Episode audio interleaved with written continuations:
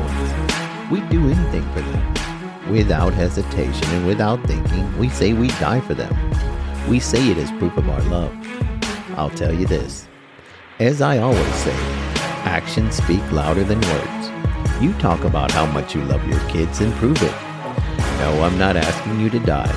I'm asking you to do something much more difficult that only someone who truly loves their kids would do. Your kid doesn't need or want you to lay down and die for them.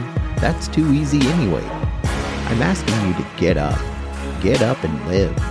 Live a life that serves as an example to your kids of living a life of integrity, of honor, of what it means to make tough choices in life and making the right ones. Living a life of discipline and accountability, of developing eating habits that maintain a healthy life, keeping yourself in good enough shape so you can run and play with them, demonstrating to them what it means to keep your discipline blade sharp.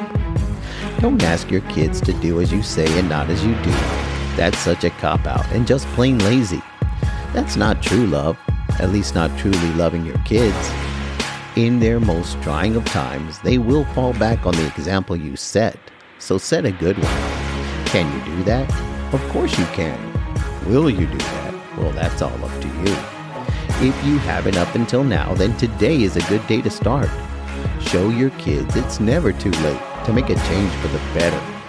It's an incredible life lesson that only you can teach them.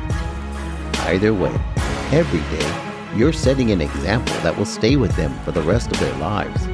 It will either be a good example or a bad one, and you're the one that decides which one it will be. Like I said before, you say you'd die for them. I know. You love them. But they don't want that. They don't need that. They need you to live for them. Prove how much you love them by doing that. So go start living. Stay focused. Stay disciplined. Stay sharp.